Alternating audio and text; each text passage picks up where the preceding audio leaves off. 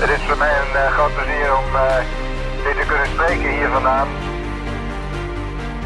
De toestand werd onhoudbaar en de noodzakelijkheid werd ingezien politioneel in te grijpen. Ik verzoek u te geloven dat het niet anders kon.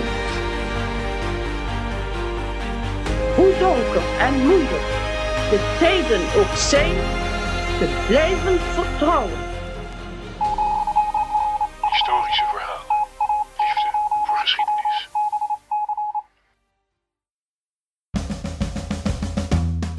Welkom bij Historische Verhalen, de podcast. Deze keer lees ik het verhaal Herodes Klacht van Paul Christian Smith.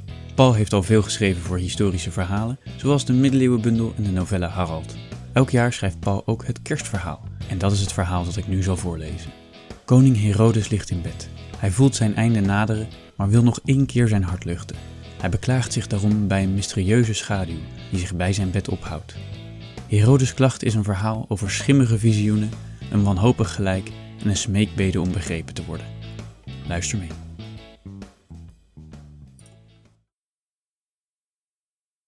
Jericho, rond het begin van onze jaartelling. Koud! Man, wat heb ik het koud! Waar is de koorts als je hem nodig hebt? Gek is dat. Daarnet had ik het nog zo warm dat ik de deken van me af moest gooien. Nu rilt er huiver door mijn benen. Het trekt op naar mijn buik, mijn borst. Voor het eerst in mijn voorbije leven realiseer ik me dat warmte met geen kudde schapen te koop is. Niet met een karrevracht goud en zelfs niet met de restauratie van een tempel. Is het de vochtige lucht die opstijgt uit de Jordaanvallei? Een ijle damp die in slierte voortglijdt over de velden tot aan de muren van mijn paleis? Glibberen de nevelflarden als weken geesten langs de stenen? Kruipen ze door de kieren en scheuren naar binnen, om in mijn vertrekken de vlammen van het haardvuur te schande te maken? Nee, nee, zo voelt de Jordaanlucht niet aan. Zelfs niet zo in het vroege voorjaar. Jij bent het, schaduw, jij. Je zuigt de laatste warmte uit mijn lijf. Je komt me halen. Schaduw. Ik noem je maar schaduw, want daar lijk je het meest op. Weet je wat mijn probleem is? Ik ga dood. Nee, nou niet te snel bevestigend knikken, laat me even uitpraten. Mijn leven lang heb ik geprobeerd het goed te doen. Goed voor mijn rijk, goed voor mijn volk, goed voor de keizer in Rome en goed voor mijn familie. En dan niet eens per se in die volgorde. Nou, denk maar niet dat ze me er dankbaar voor zijn. Denk maar niet dat er na mijn dood ook maar iemand zal zeggen: Koning Herodes? Ja, dat was nog eens een goede vorst. Zo bekwaam, zo wijs en mijn god, wat was die man een vaardig diplomaat. Het eigenlijke probleem is dat ik, hier op mijn sterfbed, me niet meer kan verdedigen tegen de laster van mijn vijanden. Dit lichaam kalft af, mijn geest vervluchtigt. Ik zie nevelen en schimmen. Ik zie jou zelfs. Het hiernamaals is hooguit een paar ademtochten van mij verwijderd. Misschien zelfs nog maar een zucht. Hoe kan ik, liggend tussen de bezweten lakens, voorkomen dat mijn naam voor eeuwig wordt bezoedeld? Ik was toch niet minder dan, laten we zeggen, een koning David of de roemruchte Salomo? Dat waren geen heiligen, ik ook niet. Over hen zijn boeken vol lofprijzingen geschreven. En over mij? Je moet voor de aardigheid eens naar het tempelplein in Jeruzalem gaan. Zweef eens wat heen en weer tussen de stalletjes en de kraampjes daar. Wat hoor je dan? Juist ja, koning Herodes deugt niet. Goed dat hij doodgaat. Ben benieuwd wie hem opvolgt, als het maar niet die lapswans van een zoon van hem is. Mijn hovelingen zijn voorzichtiger dan het volk van de straat. Ze kijken onschuldig genoeg als ze buigend voor het bed staan, maar ik weet het wel. Er zijn er die achter mijn rug durven fluisteren dat het de drank is die mij wazig maakt. Mijn lijfarts niet. Die houdt het op koortsen van een stervende man of de zoete doorstroming. Daardoor schijn je ook rare dingen te kunnen zien en denken. Zelf neig ik meer naar een vloek, uitgesproken door sommige wraakzuchtige types in de Hades. Nog even over die lijfarts. Die man is heus wel wat gewend, maar met wat ik mankeer heb ik hem toch nog verbaasde wenkbrauwen doen fronsen. Wie zegt dat stervenden geen humor hebben? Wacht, ik zal het je laten zien. Ik til mijn onderkleed op. Niet schrikken, hè? Moet je nou toch eens naar mijn kloten kijken. Eén opgezwollen massa waar geel en bruin pus uitlekt. Rode blaren, zwarte ballen. Zo ziet het kruis van een net niet dode vorst eruit. Gruwelijk, of niet? Mijn lijfarts wist die bizarre kleurcombinatie te waarderen. Of hij keek er tenminste gefascineerd naar. Zoals een reiziger die op een van zijn tochten een steen optilt en daaronder een zeldzame diersoort ontdekt. En de wormen, zie je die wormpjes die over mijn onderlijf krioelen? Ik krijg er zo'n jeuk van. Juist, ja, de kriebels. Heel leuk, schaduw. Fluisterend gniffelen om mijn kwalen, roddelen over mijn daden en bepaald kwaad spreken over mijn bedoelingen. Zal dat mijn dank zijn, schaduw? Zal dat alles zijn wat er aan herinnering van mij rest? Hebben mijn onderdanen dan geen goed woord voor mij of voor het rijk dat ik met zoveel geduld en ten koste van zulke kostbare offers heb opgebouwd? Was ik dan niet Herodes, vorst over Judea, Samaria, Galilea en zo nog wat aanliggende gebieden? Heb ik dan geen vrede gebracht in dit land, de werkloosheid opgeheven, armoede onder de boeren bestreden en wegen aangelegd? En dan mijn bouwwerken. Heb je die ooit gezien? Ze noemen me niet voor niets Herodes de Bouwer. Hele steden heb ik laten neerzetten. Burchten, paleizen, standbeelden en, en mijn restauratiewerken, vergeet ook die niet. Wat dacht je van Masada of, en daar ben ik echt heel trots op, de tempel in Jeruzalem. Allemaal mijn werk. Prachtig, ja, koninklijk, al zeg ik het zelf. Maar nee, de mensen zien mijn successen niet of ze zijn er al aan gewend. Dat kan natuurlijk ook. In elk geval heb ik het volgens hen helemaal verkeerd gedaan. Maar zeg nou eens eerlijk, schaduw. Jij komt uit de onderwereld. Jij kent de schimmen van mijn familieleden in de Hades, in de Tartaros of weet ik veel waar ze zitten. Wat zeggen ze daarover mij, hm? Dat ik ze vermoord heb. Zeggen ze dat? Zie je nou, zie je nou wel? Ik heb het natuurlijk weer gedaan.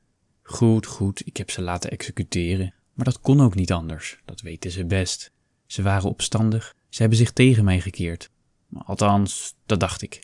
Ja, toen heb ik, in het belang van het Rijk, dat snap je toch wel? Wat? Julius Caesar, Brutus en Cassius en ook die schuimmarcheerder van een Marcus Antonius? Oh, je hebt hun schimmen ook gezien en gesproken zelfs. En ze keken niet blij toen je het over mij had? Nou, dat is toch een toppunt. Ik heb hun belang aangehangen met alle energie die ik in me had, alle rijkdom die ik geven kon, alle vriendelijkheid en gastvrijheid. Ja, toen ze omvielen, toen ben ik snel overgegaan naar de andere partij. Wat hadden ze dan gedacht? Mijn land zou zijn overlopen, mijn volk geknecht en mijn familie afgeslacht als ik niet zo behendig en slim was geweest. Nou, zij denken meer aan gluiperig. Mogen hun botten verwaaien tot stof. Mogen hun. Nou ja, ach, laat ik maar. Al die bitterheid, al die kletspraat achter mijn rug. En dat terwijl ik het zo goed bedoelde. Begrijp je mijn probleem nu, schaduw? Het ademen gaat zwaar, alsof er een ring om mijn luchtpijp zit die steeds strakker wordt aangedraaid. Zou koning David ook zo aan zijn einde zijn gekomen? Als straf voor wat hij tijdens zijn leven allemaal geflikt heeft? Nee, zal wel niet. Zijn volk hield van hem. God hield van hem. David zal gewoon uit zijn bestaan zijn weggegleden, waardig en omringd door zijn geliefde. Maar voor mij geldt dat niet. Geen liefhebbende God, geen volk dat mij op handen draagt. Anders dan de grote van weleer sterf ik beladen met haat. Misschien heb ik het tijdens mijn leven niet duidelijk genoeg gemaakt, maar nu, in mijn laatste ogenblikken, snak ik naar een beetje begrip, begrip en waardering. En ook vergiffenis, woorden van genade vanwege enkele misgrepen en vergissingen. Weet je hoeveel liederen er zijn gezongen na de dood van Alexander de Groot, Darius de Grote, Cyrus de Grote? Mag er voor mij ook alsjeblieft een koor klaarstaan? Liederen, waardering. Ach schaduw, het gaat me niet alleen om de mensen van hier en vandaag, de keizer in Rome, het volk in de straten van Jeruzalem of de priesters en schriftgeleerden in de tempel. Nee, ik verlang ook naar sympathie en respect uit de onderwereld, en dan speciaal naar die van mijn vrouw, mijn zonen en andere verwanten die ik op zo'n tragische manier heb moeten laten gaan. Verlang ik te veel? Maar ik ben nog niet klaar, schaduw. Boven alles smacht ik namelijk naar waardering uit de toekomst. Wat zullen de chroniqueurs en de geschiedschrijvers straks over mij vastleggen in hun boeken? Over een paar jaar of nog later? Over een paar eeuwen? Ik wil niet dat ze wauwelen, geen onwaarheid spreken, maar dat ze met welgevallen terugkijken op mijn regering. Zeg, wat denk je? Zou het niet wat zijn als ze in de toekomst het predicaat de grote achter mijn naam toevoegden, net als bij Alexander? Dan kunnen David en Salomo mooi een plaatsje opschuiven in de rangorde. Ah, Herodes de Grote. Of, of maak ik het nou weer te mooi? De magiërs zeiden dat er in Bethlehem een kind was geboren. Hoezo, je snapt er niets van? Volgens mij is het volstrekt duidelijk wat ik zeg. Wacht, schaduw, wacht nou. Niet boos wegfladderen als een stervende man eens iets geks zegt. Ik leg het uit. Enkele maanden geleden, toen de koorts in mijn lichaam een hoogtepunt bereikte, kreeg ik bezoek. Het kan zijn dat het in een visioen was, of in een droom of zoiets, maar plotseling stonden er drie magiërs in mijn slaapkamer. Ze kwamen van ver en ze hadden gehoord over een nieuwe koning. En laat ik even duidelijk zijn, dat ging niet over een van mijn nog levende zonen.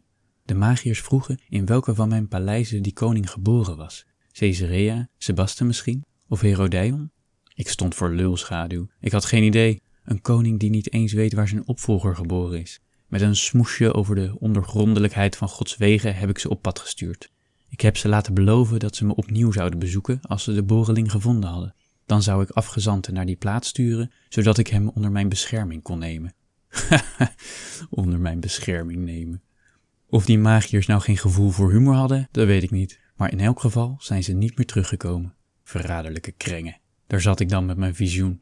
Ik heb een paar opstandige fariseeën laten wurgen in de kelders onder de gevangenis. Die lui hadden ook de geboorte van een nieuwe koning voorspeld. Een messias, een verlosser van het volk. Ja, laten we wel wezen, dan vraag je erom. Maar goed, het wurgen luchtte niet op. Enkele giftige slangen uit de priesterkasten opofferen zal mijn opvolging niet veiligstellen. Drastisch? Vind je dat drastisch? Nou ja, voor die fariseeën wel in elk geval. Maar het was in het belang van het Rijk, het hele Rijk. Niet alleen Palestina, ook het Romeinse imperium. En natuurlijk moest het ook zo zijn voor mijn familie. Als na mijn dood de troon niet naar mijn zoon gaat, breekt er een opstand uit. Dood en ellende voor het hele land. De Romeinse keizer grijpt in, hij stuurt zijn legers, Palestina houdt op te bestaan. Alles wat ik voor mijn volk heb gedaan, is dan voor niets geweest. Je kijkt afkeurend, vriend. Een schaduw die zo donker kijkt, lost bijna op in de avondschemer. Wat denk je nou? Had ik het dan maar tot een burgeroorlog moeten laten komen? Dorpen en steden verbrand, duizenden doden in de tempelwijk van Jeruzalem? Wat had mijn volk dan van me gevonden? Goed, je schudt je nevelhoofd. Dan ben je het dus met me eens. Het zal je niet verbazen dat ik na het verraad van de magiërs en de dood van de fariseeën nog meer maatregelen heb genomen om de rust in mijn rijk te bewaren. In ieder dorp en in iedere stad liet ik de meest vooraanstaande mannen oppakken. Er is nu niemand meer over die na mijn dood een opstand zou kunnen leiden. Ze zitten allemaal gevangen in de kerkers van mijn burchten. Daarmee heb ik de angel uit de dreigende revolte gehaald. Want, geloof me, mijn zoons zullen alle gevangenen afmaken nog voor het lichaam van hun vader is afgekoeld. De familie blij, de keizer blij en het volk rustig. Iedereen tevreden. Nu die geschiedschrijvers nog en mijn verwanten in de onderwereld. Goed, schaduw, goed, ik ben het met je eens. Mijn onderdanen gaan niet gewapend de straat op, maar hun waardering kan ik nu wel vergeten. En ik zal sterven onder de meest vreselijke vervloekingen van de priesters. Maar je spreekt te vroeg. Het wordt nog erger. Er bleef namelijk nog een probleem over. Die Messias. Dat kind dat koning kon worden en mijn dynastie kon breken. Waar was die vlerk? In Bethlehem. Dat hadden de magiërs in ieder geval gezegd. Maar waar? In welk huis? Mijn god, wat een toestand was dat. En dat terwijl ik machteloos op mijn sterfbed lag. Heeft een koning dan geen recht op een rustig uitdoven? Kunnen de onheilsprofeten dan niet even wachten met hun tijdingen? Heel even, een paar dagen maar, tot hun heer en gebieder in vrede en met waardigheid is heengegaan en begraven.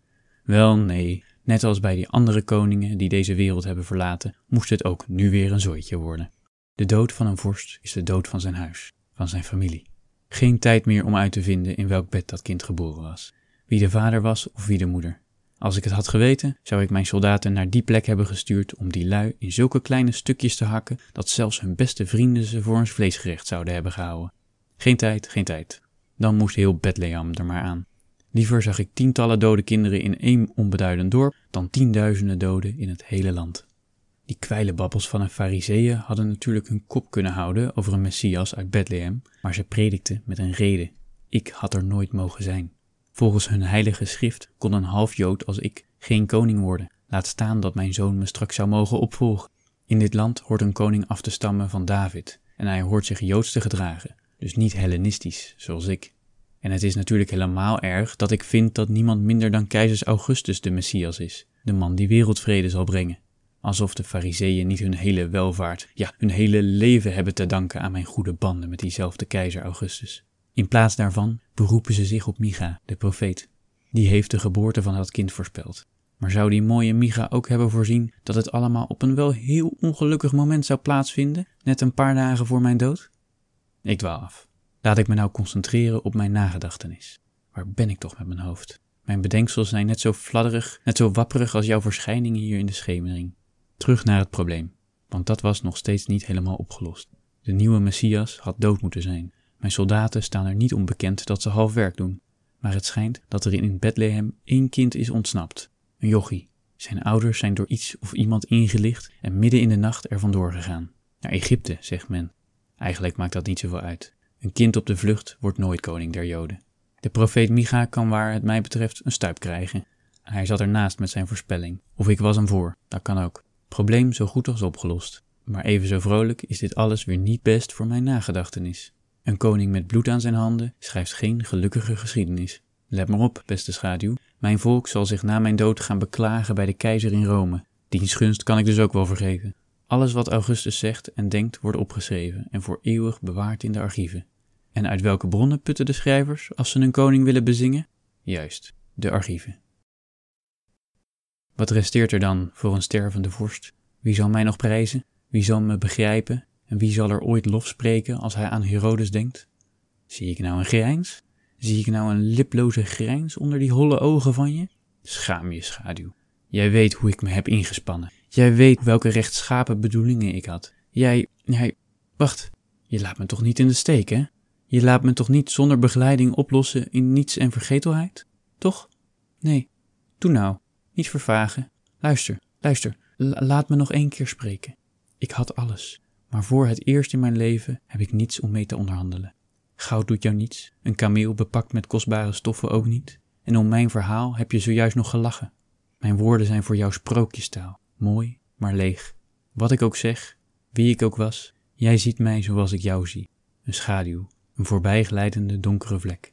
Ik bied je dus niets, ik smeek je alleen maar. Zou jij, schaduw, nadat je mijn ziel hebt meegenomen naar de velden van aanstonds, nog eens naar mijn familie willen gaan? Je bent daar toch in de buurt. Laat Caesar maar, en Marcus Antonius, en de rest van dat zooitje bestuurders die je daar hebt gezien. Die bepraat je toch niet meer. Ga in plaats daarvan naar mijn verwanten. Ga naar mijn vrouw, mijn lieve en beeldschone Mariamme, en leg het haar uit. Zeg dat ik altijd van haar gehouden heb. Als ze niet naar haar moeder had geluisterd, zou ze nooit, en dan zou ik haar nooit. Nou ja. Ga ook naar de twee zonen die ik met Mariamme had. Zij waren het niet die mij dood wilden, dat weet ik nu. Ik was verblind door de woorden van een verrader, nota bene hun halfbroer uit een eerder huwelijk. Mogen zijn geest die woorden dagelijks opvreten en er vervolgens in stikken. Spoed je tenslotte naar mijn broeder, Veroras. Vertel hem dat ik het niet ben geweest die vergif in zijn wijn deed. Ja, ik dacht dat hij een aanslag op mijn leven voorbereidde, en natuurlijk, daarop stond de doodstraf. Maar ik zou mijn eigen broer toch niet.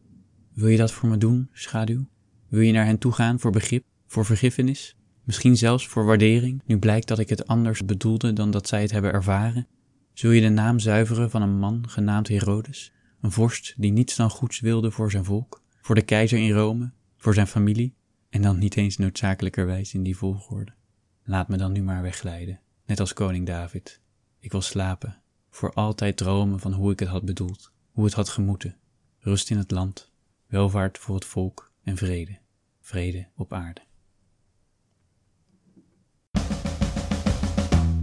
Dit was Herodes Klacht van Paul Christian Smith.